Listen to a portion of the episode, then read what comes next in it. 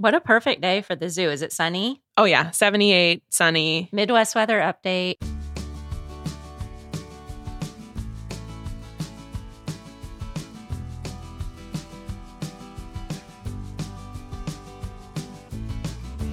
Welcome to Book Talk Etc., a podcast bound to grow your TBR. I'm Tina from TBR Etc. And I'm Renee from It's Book Talk. This is a conversational podcast about books and more from two Midwest mood readers who are easily distracted by new releases. And today, we're giving you an advanced preview of some of our anticipated summer reads. We'll share something that we've been loving lately, review our latest reads, and share upcoming releases we've recently read. If you enjoy listening, we love for you to follow us on Apple Podcasts or your favorite podcast app. And if you have a quick minute, please consider leaving us a rating and review on Apple Podcasts and sharing us on social media. It truly helps other book lovers find us.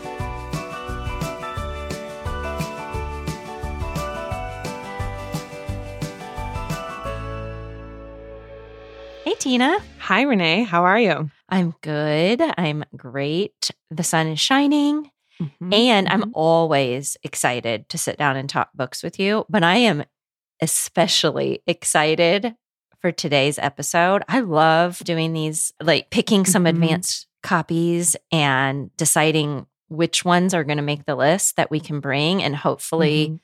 put on everyone's radar super early. Yes, and mine are just I was a singular of a singular mindset today. They are all three, actually all four of the books I'm bringing today are kind of thriller mysteries. Okay. So apologies in advance, but like that's my mood. That's the summer. That's pretty much where I want to stay in summer is like give me something thrilling and page turning and ooh, those are my and I I think I deliver. I really really enjoyed both of my main picks for today. Okay. That's funny because my theme, which I didn't intend and didn't realize until after I was making notes, is debut. Debut. All of my books today, except my Oh. latest read, are debuts. So both my upcoming releases and my shelf edition, all debuts. Well, so my main picks that I'm bringing both are by beloved authors, which completely tracks because when I have an author I love, I'm like, I want your book as soon as possible. I want to read it as soon as possible. Like, I'm not going to wait until June. Are you crazy or August? Like, no, I don't think so. I'm going to read it now. so, yes, this episode always gives us an excuse to read early. Okay, great. Well, let's get started. So I will go first with my Loving Lately, which I'm very excited to tell you about. And this week I'm bringing something called Vacay All Day All Over Face Set. Oh, yes. Okay. It's a Mhm. Sephora exclusive. And this is a, oh my gosh, this is a goodie bag. I love a goodie bag. Mhm. Give me a a bunch of not I mean they're bigger than samples and there's just a couple full sizes in this, but give me one of these all day long. And this is a summer ready set of mini and full size makeup, skincare and hair products. The price point is $44. I think that's a bargain. It's valued at $134. So what is in this little goodie bag is a full size Inkey List caffeine eye cream, a full size Tower 28 Shine On lip gloss, a full size Tarte Surfer Curl volumizing mascara. Those are full sizes. Minis to try include Milk Makeup Primer, a blue light and setting mist from Ilia, a Moroccanoil hydrating styling cream. I love Moroccanoil. I think it smells so good. There is a body lotion. And guess what? There is a Supergoop unseen sunscreen, which you love. I and love I'm going to try. Oh, you've not tried it? I've not tried it. No. Oh, good. Okay. So I'm very excited that was in this package. Uh, there's also some self tanning drops.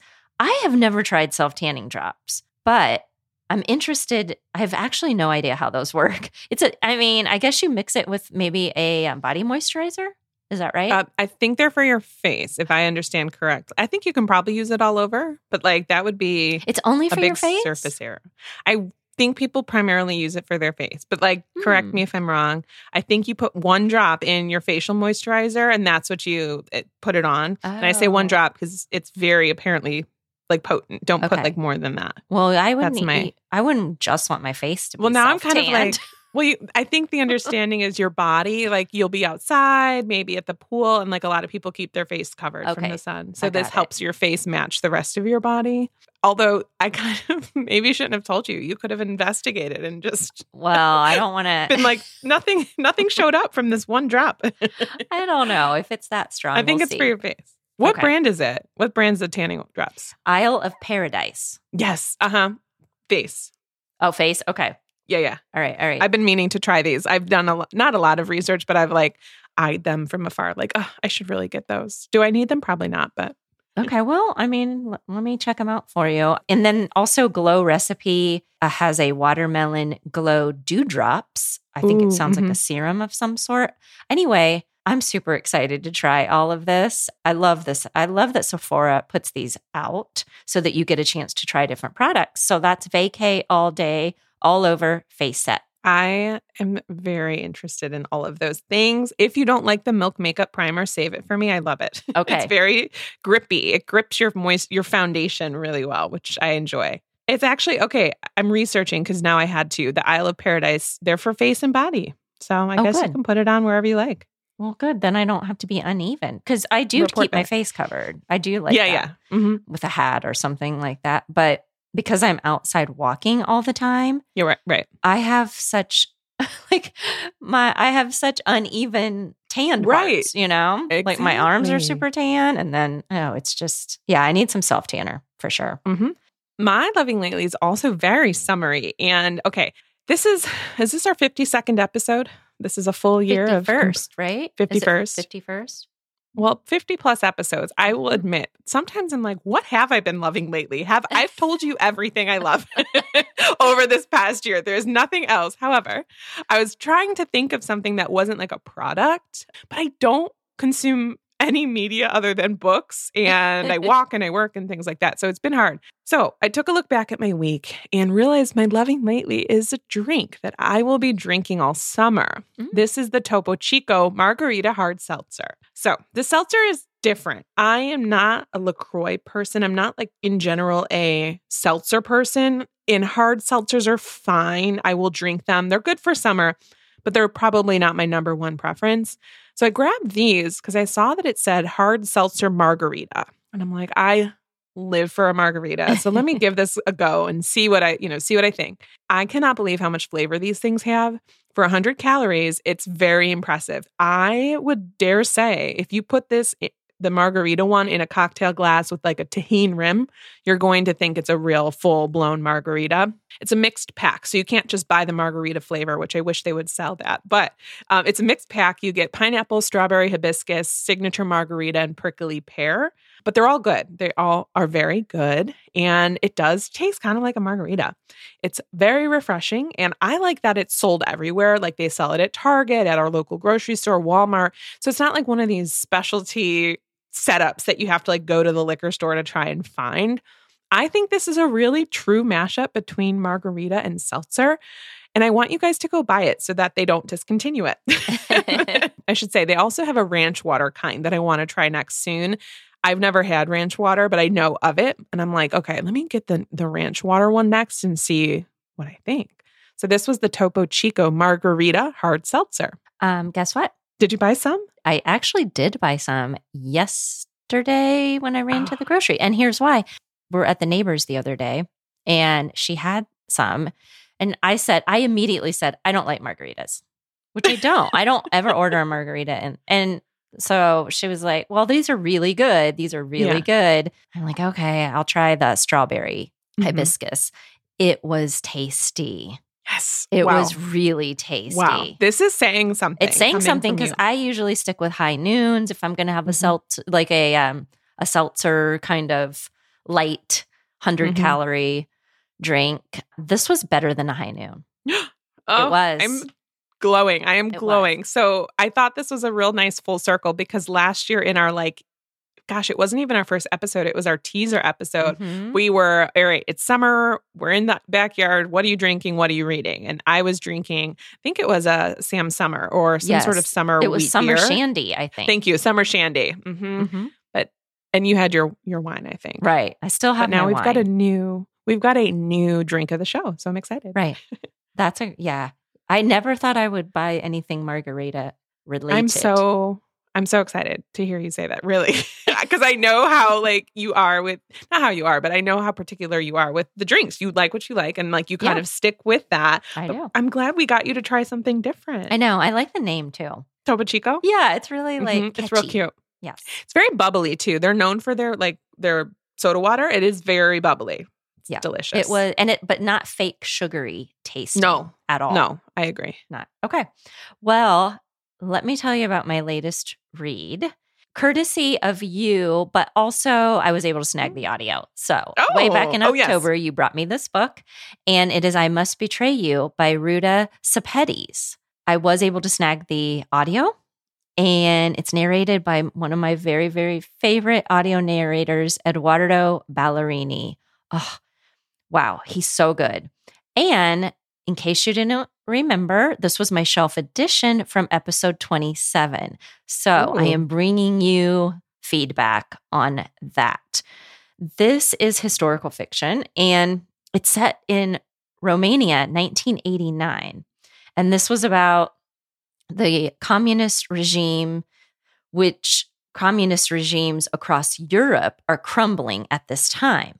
In Romania, that is not the case. And this is the story of 17 year old Christian who dreams of becoming a writer, but Romanians aren't free to dream. They're literally not free to do anything. I had no, I really had no idea about this particular time in history and what was going on in Romania. The dictator is Nicolae Ceausescu, and he ruled for 24 years, and he was a tyrant. He governed by using isolation and fear. Everyone was under surveillance. Everyone became a possible spy on each other. They were not allowed to write, to tell stories, to speak about when I say anything, I don't think I'm exa- exaggerating. I'm, they weren't allowed to read other people, like other countries' newspapers. They weren't allowed to talk about, let's say, what's going on in America, American TV shows. Those were things that were considered contraband. So, of course, people were trying to sneak it and trying, they were trying to educate themselves about what was going on in the world. And Christian, I'm going to call him Christian because it's easier for me when I'm reading my notes, but it, I'm it was pronounced Christian. He decides he's got a secret journal and he is keeping notes, but he he has to hide every time he writes in it. He has to hide it, and this is very much based on a true story. The um, very much. So he ends up being called in one day at school, and they basically tell him that they found a dollar bill that he had in his possession, an American dollar.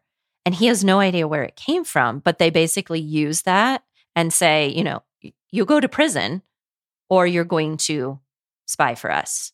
And Did you say the year was 1980? 1989. I was, and here's what's crazy about when I, I kept thinking about this as when I was reading the story. I was 17 in 1989. Yeah. My life could not have been more different Wow. than what was going on in Romania for for this particular teenager and everyone. And wow. So who they want him to spy on is an American diplomat. Turns out his Christian's mother cleans their house. So he has access to them. And they have a teenage son and he kind of becomes friends with him.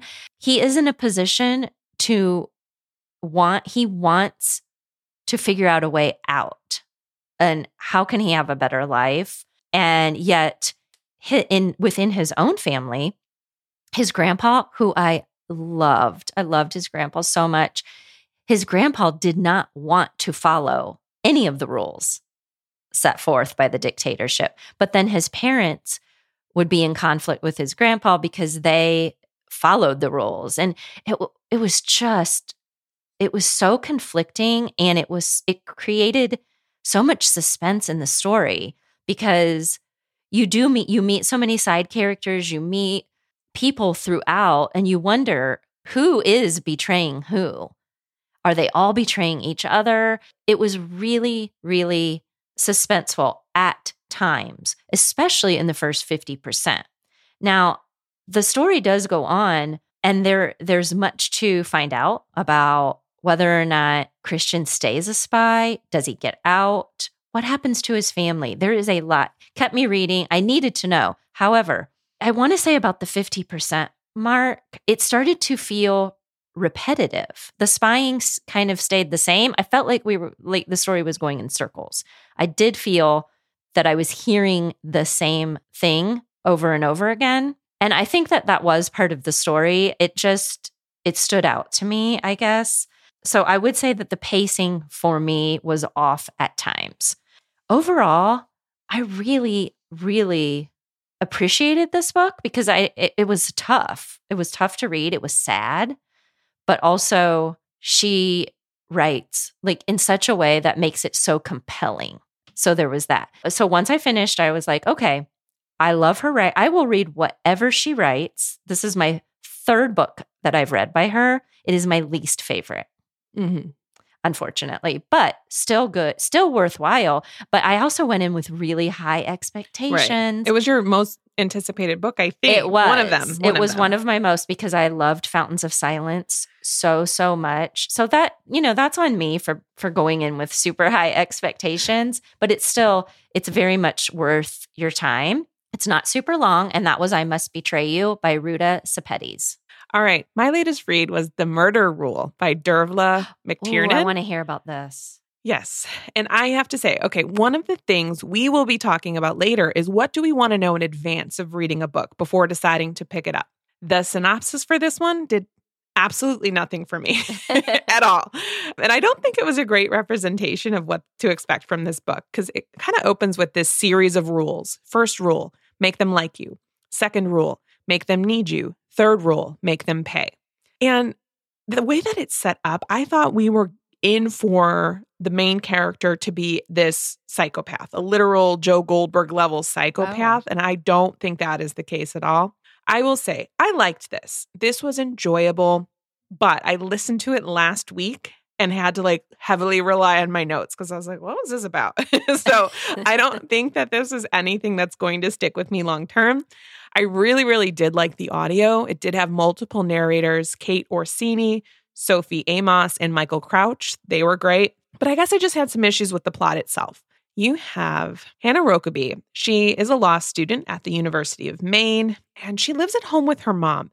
They have a very complicated relationship with each other. And her mom, Laura, has a ton of problems. Um, and, and really, Hannah kind of serves almost in this caretaker type role. And one of Laura's biggest problems is alcoholism. She's really, really trying to fight it, not doing a really good job of that. And basically, Hannah decides to take a chance and to talk her way into working on the Innocence Project down at the University of Virginia. And that's what really drew me into this book the connection to the mm-hmm. Innocence Project. Because obviously, what they do is to try and track new evidence down to exonerate people who were wrongly convicted. And I'm like, okay, I need to see this angle. And Hannah actually has a personal connection to one of their clients, which is what brought her down there, this man named Michael Dandridge. And she finagles her way not only into the Innocence Project, but does some underhanded things to be put on the case. And I was like, all right, cool. I'm listening up. I'm here. And Michael's on death row and he's been in prison for 11 years, and this is his very last chance. And while we're finding this out in present day, we're also learning more about her mother via her mother's diary. Hannah came across this when they were like doing some things in the house, and she was like, Oh my gosh, this diary is from when right before I was born. And so she gets to see her mom write about these dramatic events that took place just before her birth while her mom was working at a maid at an exclusive hotel. The buildup was great, and I really enjoyed the beginning of both of these stories. Hannah did some things in present day that were pretty questionable, but I don't mind that. And in the the journal, actually, I was compelled too. So it was nice because sometimes there's one that you're like, uh, get to the point. But mm-hmm. I liked both storylines. I do think there were some good reveals. I liked seeing how it came together because they kind of look like who is this Michael guy? What's the connection here? What's going on? You can tell the author has a background in law I appreciated the courtroom scenes and she incorporated some of the legal terms and legal jargon, and I like that. My biggest issues were suspending my disbelief. Some of these plot points were so unbelievable, and it kind of just went outside the boundary of what I think I would expect for a normal court case. So, for example, these law students who are volunteers are interviewing some key witnesses off campus, like going to small towns, staking things out. And I'm like, okay. And they become very involved in the case.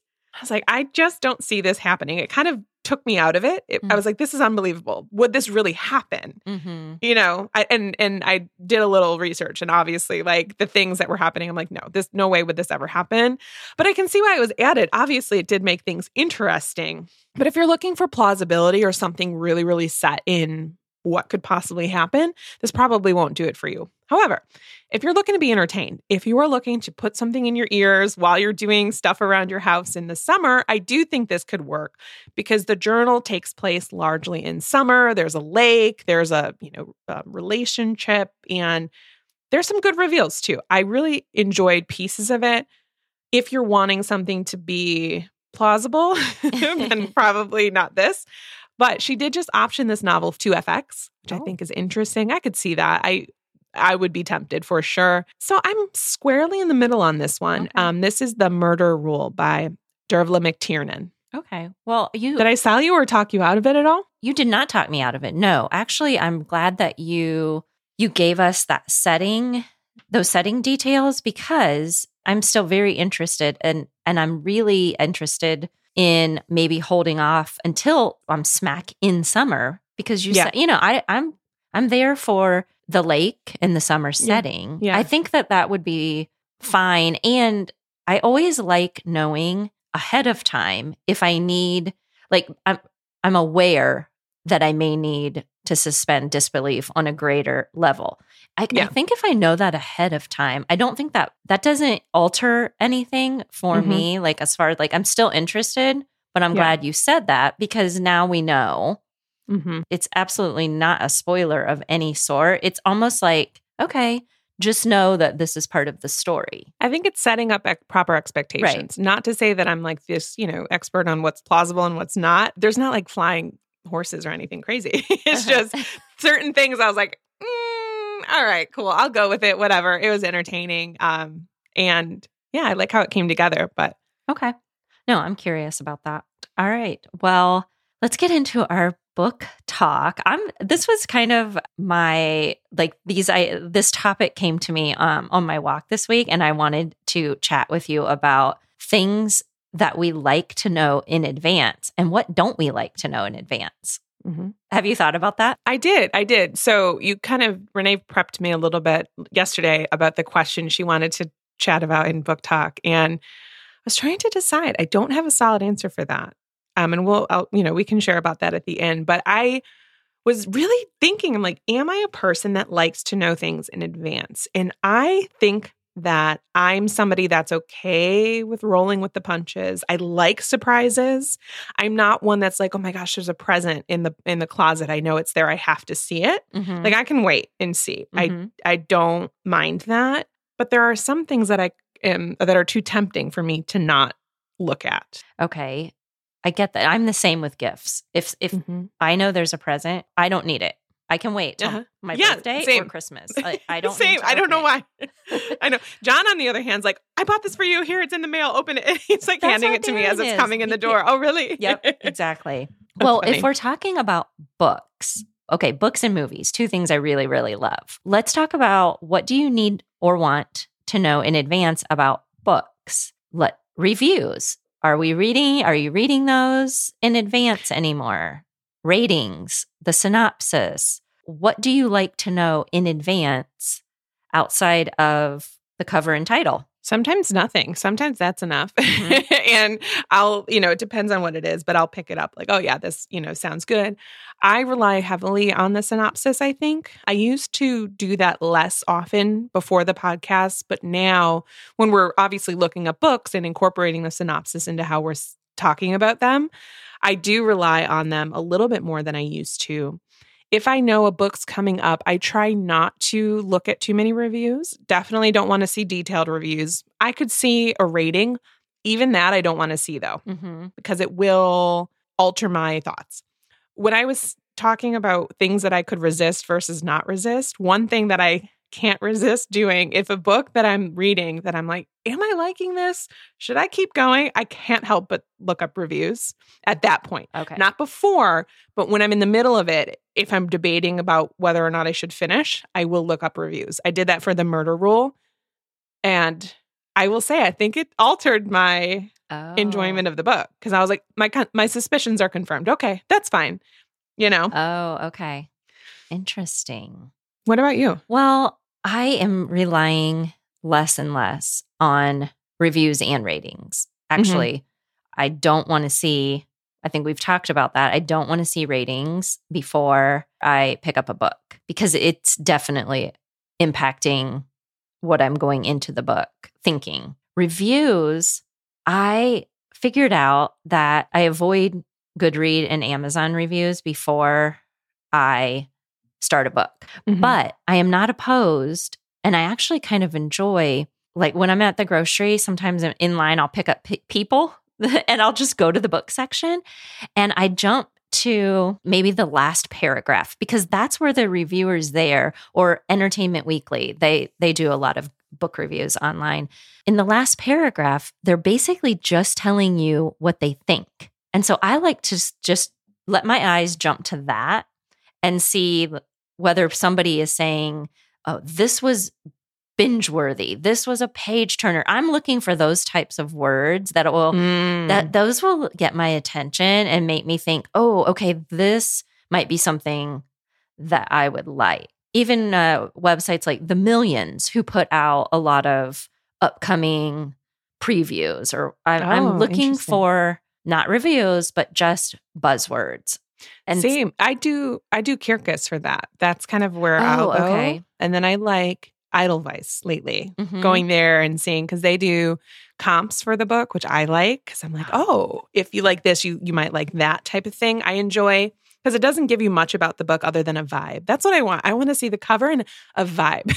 That's all I need to know. Like I don't want to know too much going into it because sometimes it's really fun when you get those reveals. It's very fun. And I know, and we've talked about blurbs. I'm real, I do enjoy a good blurb. Sometimes that's Mhm. all I need, depending on what is said and who blurbed it. I'm starting to pay attention more to those since we talked about it on the podcast. Before I would completely could say literally anything on the cover. I would never read it. like the little blurb on the front or whatever, even on the back. Like I would just not, my eyes would just skip right over it. Now I'm starting to pay attention because you're right. It is a good way to get the feeling. It's a good way to get some other author ideas too. Like if mm-hmm. you liked this author, hey, this other person is probably comparable if they're blurbing the book. So there's some different book subscriptions out there, depending on what you like, if you like to know things in advance. So page one, which I'm waiting on my last birthday shipment that you got me. I have had such a fun time being surprised. I have no idea what book they're sending me. That has been really fun. But then there's also book of the month mm-hmm. or you know, there's other book subscriptions where you get you see the books and you choose what you want. Do you have a preference on if if you were going to do a book subscription? I know you you do or have done book of the month, but thinking about it with things like page 1, would you do you like being surprised? my gut says no i want to know what i want the book i want to know in advance but then i think what fun the anticipation of Mhm. seeing what they send you has to be the most fun you know what i'm saying? Yeah. and even and then i was thinking about my book of the month shopping habits. I mainly use it for books that i've already read that i want a copy on my shelves because i you know can get it for like a what $11 or whatever hardcover or a book like the monthly pick if it's one that i already know about like i've been anticipating. I do get spoilers like i can't help if you're like anywhere on in the book space at all in certain facebook groups like you'll run into spoilers for book of the month and i do check them because i'm like Mhm. oh okay cool whatever it's still exciting to see i think i would like it though if it was a random book like hey here's your book for this month but then when do you get to it right. like- I would want it like it would be I like the idea of saying, okay, whatever they send me, I'm gonna read it this month. I wouldn't. knowing uh, knowing me, I would not do that. But I like the idea of it. Yes. Well, I I would say that I haven't read my page one books yet, but I'm very excited to, to find out what you know shows up on my porch. I, I can't wait to open. I don't know. I do. I love the surprise element. But then I do I don't know. I also like to be very prepared as far as I love knowing in advance what's coming. Like I mm-hmm. I'm all about what's coming this summer. I like doing that. I like checking on those types on books. I like to know when a, my favorite author or well, I have more than one favorite author, but when do they have new books coming out? I like yeah. to know that in advance. Mm-hmm. I like to know about debut thrillers. I love coming across a good debut. And so, debut thrillers are something I track closely. I like to know in advance when books are going to be optioned or have been optioned as movies because we're big mm-hmm. moviegoers. But if there's a book for that movie, I want to read the book first. Yeah. Mm-hmm. That's important. I don't, yeah. And I can see that. I don't care because I don't watch movies. Um, mm-hmm. I, I like the idea of it. It always tempts me though. Like I say, I don't care. It's funny because I'm like, ooh, it's been optioned. Lots of stuff has been optioned. Also, I probably won't watch it, but I still like am excited. I'm like, oh, good for the author. That's cool. You know, unless I have like a particular affinity for the book. Yeah, I'm I'm of the camp. The book is usually always better mm-hmm. when it mm-hmm. comes to movies. No, not now. That's not a hundred percent, but usually, I don't care. It doesn't bug me either way. Um, it doesn't bother me. Meaning, when I say I don't care, it doesn't spoil anything for me. But I also don't need them. Mm-hmm. I do like that they exist, and I like that Storygraph does it to where they ask the people reviewing the book, hey, do you want to put down any trigger warnings? That way, if you are someone that wants to know trigger warnings going into a book, you can just look it up on Storygraph and see, okay, this, this, this, and this. Mm-hmm. Maybe I won't read it. Okay. For me, it doesn't sway me one way or the other. I don't have a, a strong reaction if I see them, though. Okay. Yeah, I think I lean more towards preferring not to have them. Mm-hmm. And that's why I tend not to give them mm-hmm. because I've been spoiled on too many. Sometimes, if there's a lengthy list of trigger warnings, I find that spoiling. But I will take notice. There are, my radar goes up big time if I see um, animal, anything to do with oh, sure. animal abuse or something. And that makes me think twice. But I always, I guess, when I tend to talk about books and especially here, and especially now here on this platform, you know, I don't want to give a lengthy list of content warnings or trigger warnings, but, you know, I, I do want to try to always make note like there are things in this book. And if you want to know more, then message, email. Yeah. And then I'm always happy to let people know. And that's what I want to do. Like, I would maybe just contact or like see if I could either dig a little deeper or if I know the person reviewing the book, message them directly. Yeah, and I get that too because I don't know what'll trigger some people. I may not right. things may not even ping my radar, you know, and yep. that's why I don't want to be the one responsible for saying, "Hey, you know, heads mm-hmm. up for mm-hmm. this."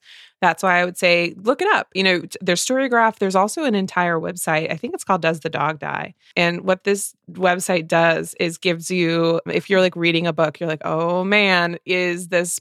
It's TV shows, other media, whatever. It is crowdsourced, and it will give you some different types of emotional spoilers. Okay, yeah. interesting.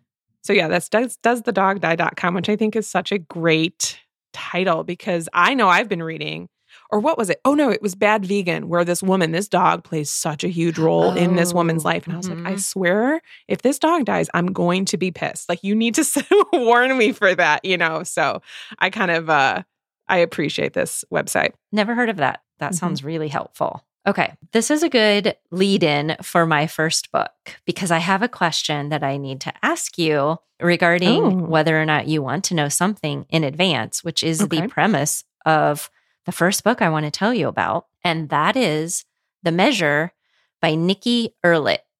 And this is a debut coming June 28th, way back in episode 38. This was my shelf edition. And I know I mentioned the fact that if I had that book at that time, I would read it immediately. Well, it took a little bit, but I finally got it. Ooh, it lived up to what I thought. So here's my question for you. Actually, let me tell you the setup for a second, a real, real quick one. And then I want to ask you a question. Um, I did have the audio for this um, along with the print. So I alternated. Julia Whelan narrates, and you absolutely can never go wrong with her. She does voices in such a way that I was convinced there was more than one person narrating this book. So here is what happens in the measure. One day on every doorstep across the world, people are opening their doors to find a wooden box. If there are two people in the house, however many people are in the house at the time, wherever you are, even homeless people are, are getting a box. It doesn't matter.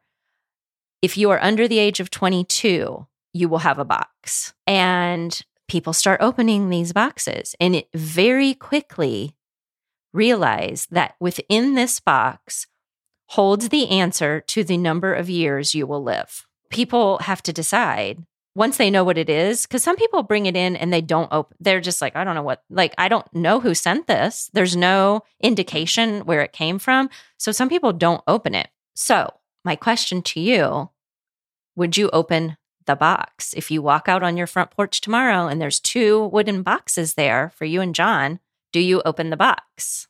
Now, let me ask. So, I don't know anything about the box, or I do know what's inside. What wave of it am I? You know what's inside. Okay. Because if it's brand new, like if it's, well, my well, answer's the same either way. I'm opening it. You're opening it. I need to know. I'm okay. going to look. Even if it's, even if you open your door and there is a wooden box and you are one of the people because this spreads like wildfire the media mm-hmm. is on it you know the government is on it like it's and i'll tell you all about that but either way you would open it i would open it. I would open it. Okay. Yeah. okay i would be hesitant because if there's no address or you don't because you, we read a lot of thrillers like, yeah. what if, you know, you never know what you're going to get in the mail? I would probably set it aside because I'd be paranoid about opening something that I didn't know where it came from. I would think it was a book. I would open it thinking it came from a publisher. Oh, and I would be like, true. well, yeah, but crap. they always have, no, they always have address and they have it. I open stuff, like, I opened one of John's packages yesterday because I just, I was like, oh, box. so I'm the mm, worst. Okay. Well, here's the interesting thing about this book because even if you open your box, you won't necessarily know what it means. It does mm-hmm. not give you so here is what here's what's in the box. It's a string. Okay. That's it. Mm-hmm. Okay. And it's a, it turns out that remember you're in different time zones. Everybody in the world is getting this. So by the time it reaches your time zone. And by the time people have, they quickly figure out what those strings mean. And little by little by little, but also in a very fast way, everyone knows what these strings mean.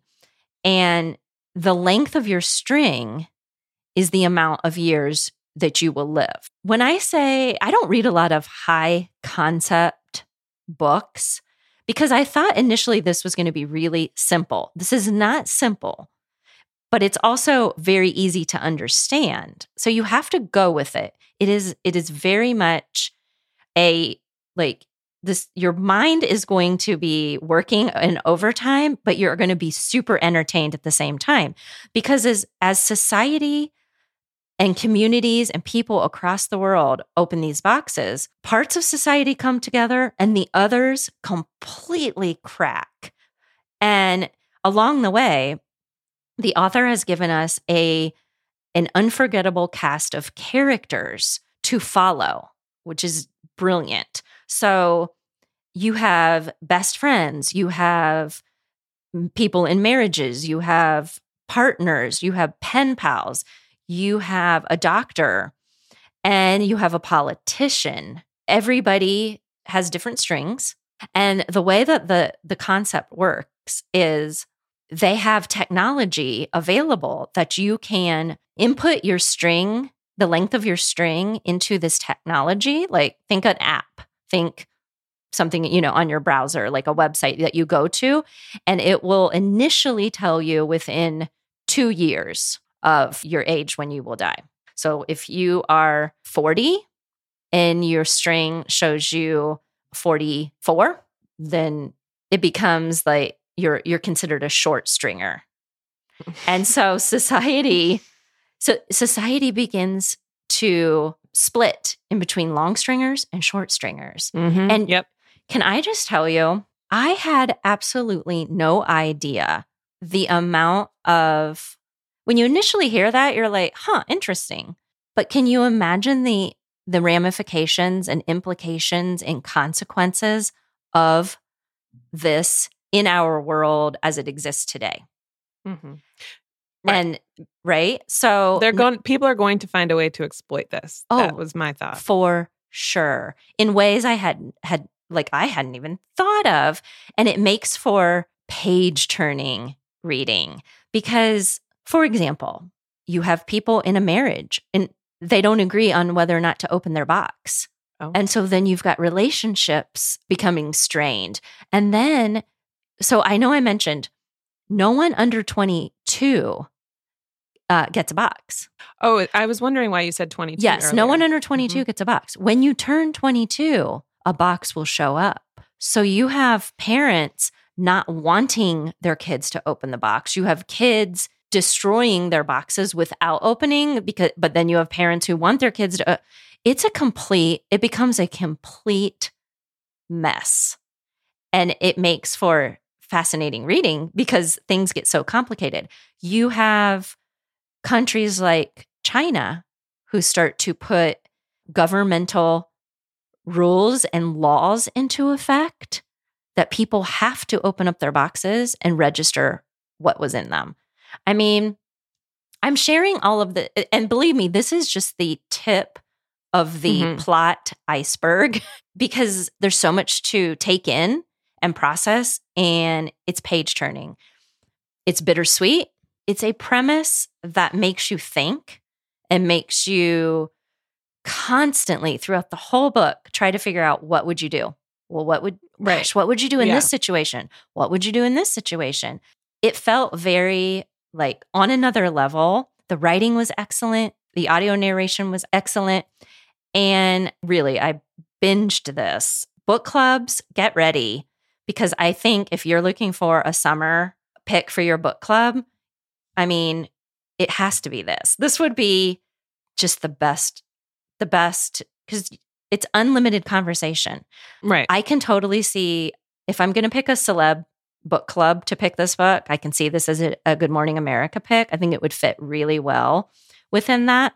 Throw it in your beach bag, throw it in your pool bag, because I think everyone's really going to like this. And I'm excited to start to see other people's thoughts and mm-hmm. opinions and reviews come in on this. And I want to hear what other people think when they explore the question if we could, should we measure the time we have left in our lives?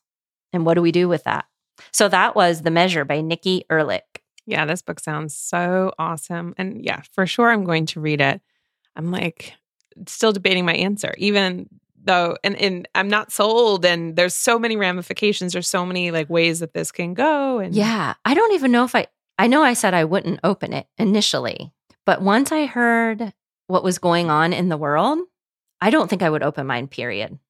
yeah, That's where, that's where I really landed. that's where you're landing. I don't think I would.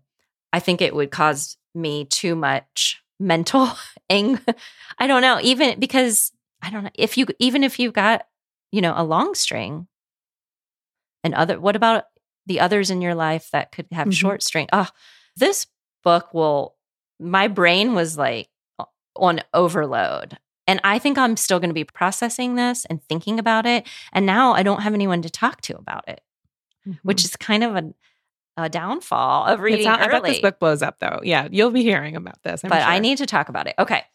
Um, enough from me. What do you have first? All right. So, my first book that I'm bringing for summer preview is The Lies I Tell by Julie Clark. And this is one of those, an author I love. I'm like, yeah, I'm not going to wait. I need to read this as soon as possible. But this comes out on June 21st. I didn't know anything about this. I didn't even read the synopsis. I knew it was a con story because it kind of, you can tell by the cover. But this is crime fiction that I really liked. The setup is great. You have a con woman and a journalist who are both dead set on revenge. So, Meg Williams is a con artist who makes herself into whomever she needs to be to get what she wants, whether it be a college student, a life coach, a real estate agent, whatever. Nothing about her is real, except for her hatred for this man named Ron. He is the man that her mom married who caused them to lose everything.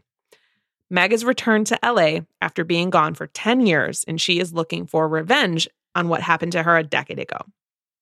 Then you have Kat Roberts, and Kat is a down on her luck journalist who has her own desire for revenge against Meg.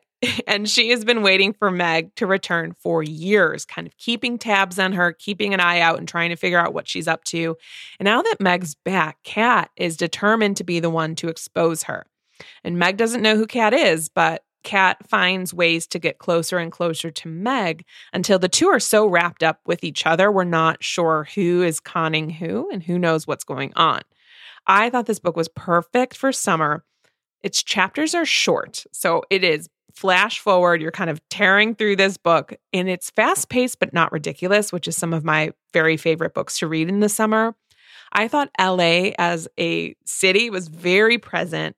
And I loved the real estate aspect because Meg's posing or as a real estate agent. She actually is a real estate agent in this persona. It was so fascinating. It gave me a little bit of Selling Sunset vibes. If anybody watches that show, I was like, wait a minute, I'm in a thriller, but like, tell me more about this mansion. The structure is excellent, and the author plays a lot with different timelines and different point of views. So eh, I was trying to, I'm like, oh, what's going on here? So I took notes though, didn't feel lost. I really trusted in that everything was going to come together. My favorite part was the ending, and I don't always say that. I thought it was so satisfying. I really liked this author's last book, The Last Flight, and I thought The Lies I Tell was just as good. And what it does, it's got that same appeal. It's got fully fleshed out, strong female protagonists that get under your skin. Even if you don't agree with what they're doing, they get under your skin and you're like, wait, how's this going to end for them? If you like con stories, this is a very, very good one to add to the subgenre. This book was The Lies I Tell by Julie Clark. Oh, yeah. That is on my list. When did you say that's coming out? That one comes out on June 21st. Okay, not too far. Yeah. I like the sound of all of that, especially cons. I would be curious to hear on, how it is on audio because I only read it because it's not available or it wasn't available when I read it. Okay. I bet it will be good. Yeah, um, I think so. I liked her last book too. Okay. My next book is Last Summer on State Street by Toya mm-hmm. Wolfe. And this is coming June 14th. And like I mentioned, it's also a debut. This is a coming of age debut set in the housing projects of Chicago during the summer of 1999. Now, mm-hmm. it does alternate to present day. So, the main character is Felicia Fifi Stevens, and she narrates this story. And I really liked that you get both. You get her as an adult. She's narrating this from a time as an adult, which is one of my favorite ways yes. of having a, a narrator tell us the story. You have Fifi. She lives with her mother and her older teenaged brother. And they are in one of Chicago's Robert Taylor homes. Now, this is, like I said, the summer of 1999, and the Chicago Housing Authority is tearing down building after building after building. And they're all worried about what's going to happen to their building and their community and their family. And Fifi has a couple best friends. One is Precious, her name is Precious, and the other is Stacia.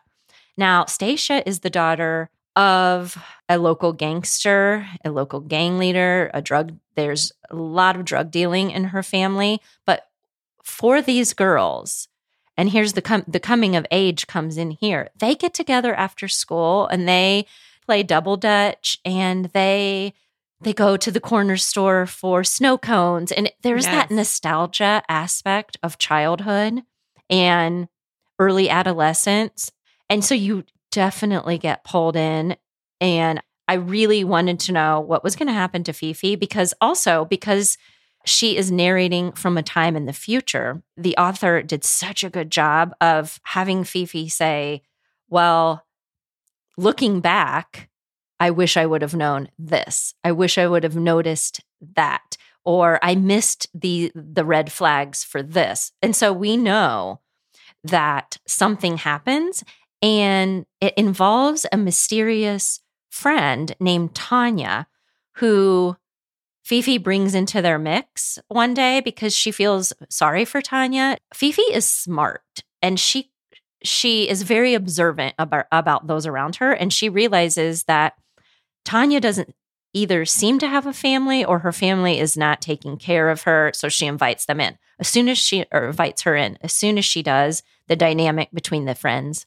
changes and also you've got what else is going on outside of them trying to be children and have a, a fun childhood, the backdrop is you have gang violence, you have drug dealing, you have so much gun violence, and all of this is going on. And these girls have to try to deal with it. They'll be on the playground playing, and gangs will start to have a, have a a war and then they will have to run. They have the, a whole thing that they have to do that they know to do when shots when they start to hear gunfire. Mm-hmm. And man, it was it was at times tough to read and yet I couldn't stop reading. I alternated between print and audio. I mainly stuck with the audio on this one. This is a very character driven debut story, but it is not slow. It is never slow. It's actually a very fast read in like time and page length. And what I really loved was the way the author was able to give us so much suspense, but also keep me invested in all of these characters, especially Fifi's mother. I felt for her. She was very vigilant.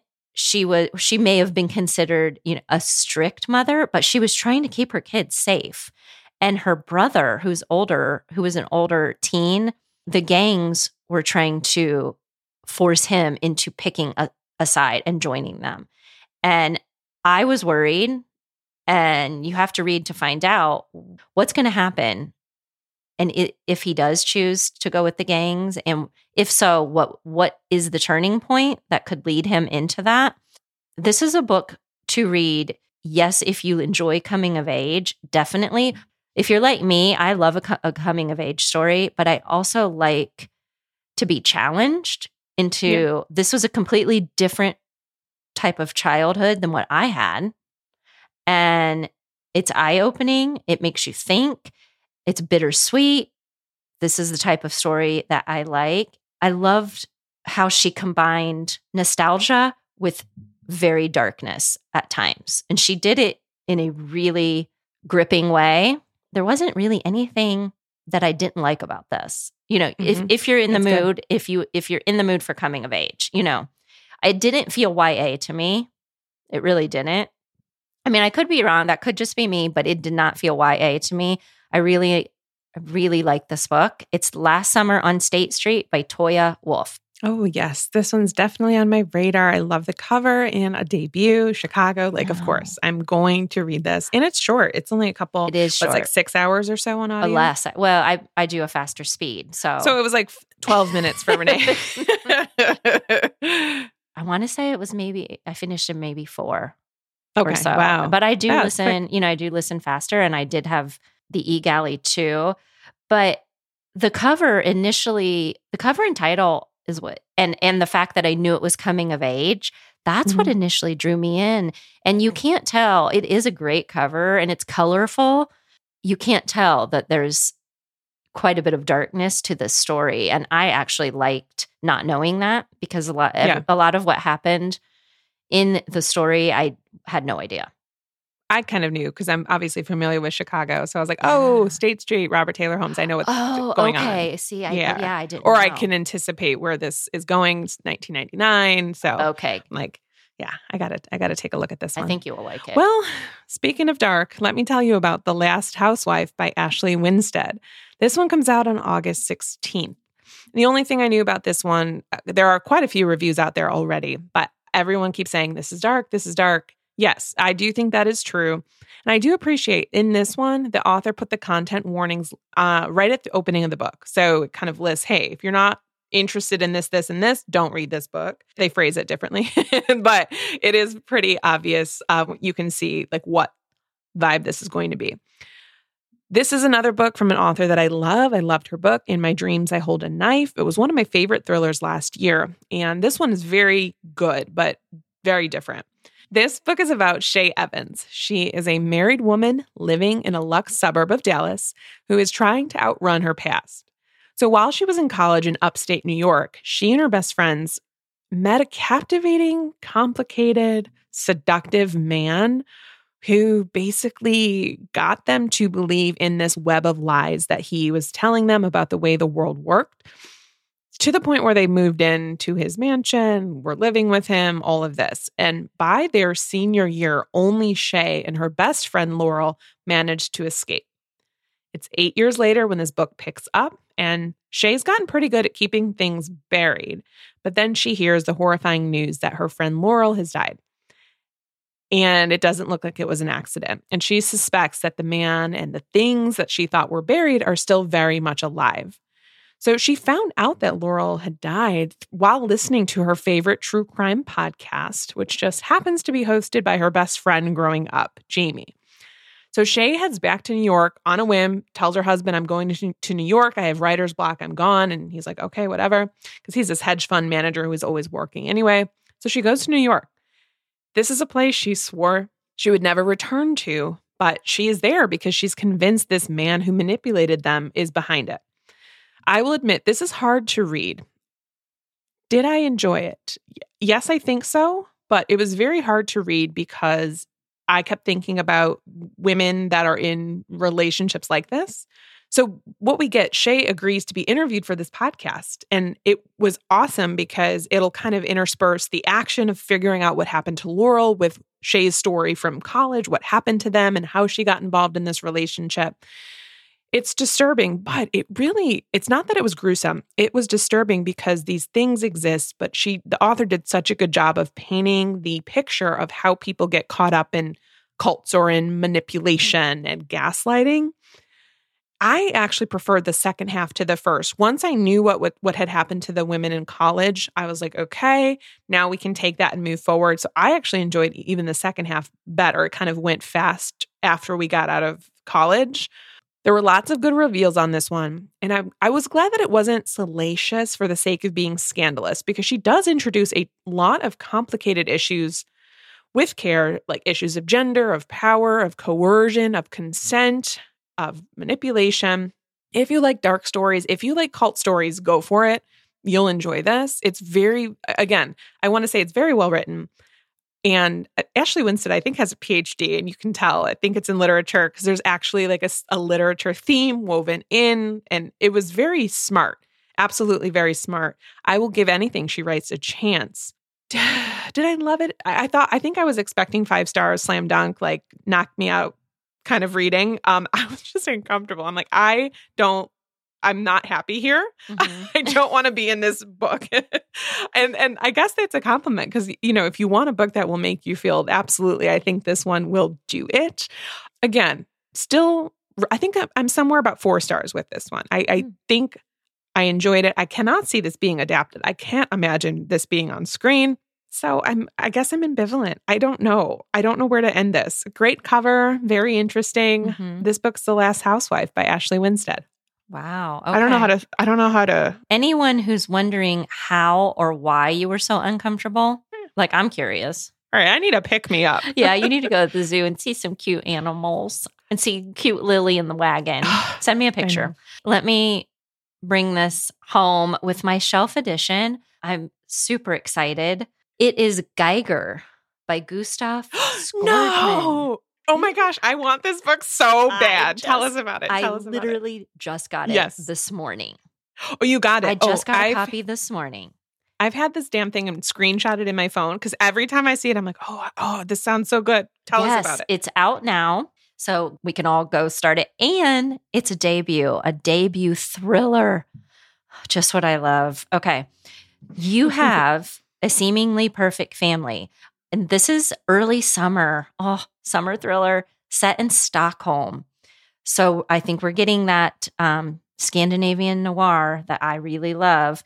And you have an older couple, Agneta and Stellan Broman. They have been married for 50 years. One day they say goodbye, they wave off their daughters and grandchildren, and then their phone rings, landline to be exact. And the caller says just one word Geiger. Agneta hangs up, finds her gun, and kills her husband of 50 years. Oh my God. I cannot, like, this gives me goosebumps to, t- I'm like, Mhm. what? I have absolutely have to know more. And then she proceeds to disappear without a trace. Cut to a police officer named Sarah. And she is called in by one of her colleagues who, and her colleague is investigating the murder. Turns out Sarah grew up next door to the Bromans and she is friends, you know, knows both the victims' daughters, knows them. Whether or not she keeps in touch with them, I don't know. But she decides to help in the investigation, even though she's not supposed to. And apparently, that's the beginning of a dark journey that's going to go back to the Cold War, fatal ideologies, and the truth about Sarah's own childhood. Now, this is being billed as exciting, compelling, and full of twists we'll never see coming. And I will never not be tempted by that tagline Mhm. ever. That's Geiger by Gustaf Skordeman. Oh man, I look. This cover is really good too. It's just like a phone. It's- Yeah. It's, it's like Well, a tartan, like landline. it's a landline phone. It's a It's a phone on a landline cord. phone. Oh, which Renee was like a landline. I don't. I was- I I'm used to- in. Uh, believe me, I remember the days when I talked on the phone with the cord. Hey, I had a cord too. Although, mm, I think we had a cordless. Anyway, that sounds really good. I'm very excited about that. This it's funny because my shelf edition this week is also from HarperCollins. Is that? Did you find it on the crime website? You know, I have no idea where I found it. It's from Grand Novel Central, though. website.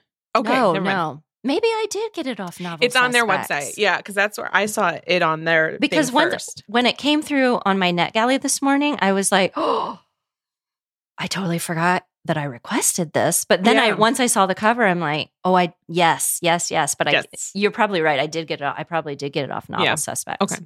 So my shelf edition is Hokuloa Road by Elizabeth Hand. And this one is another summer release. It comes out on July 19th. What grabbed my attention for this one, it is a thriller set in Hawaii, which I literally have never, I don't think I've ever read a book set in Hawaii, which is sad. But this is a haunting and atmospheric mystery, perfect for fans of White Lotus.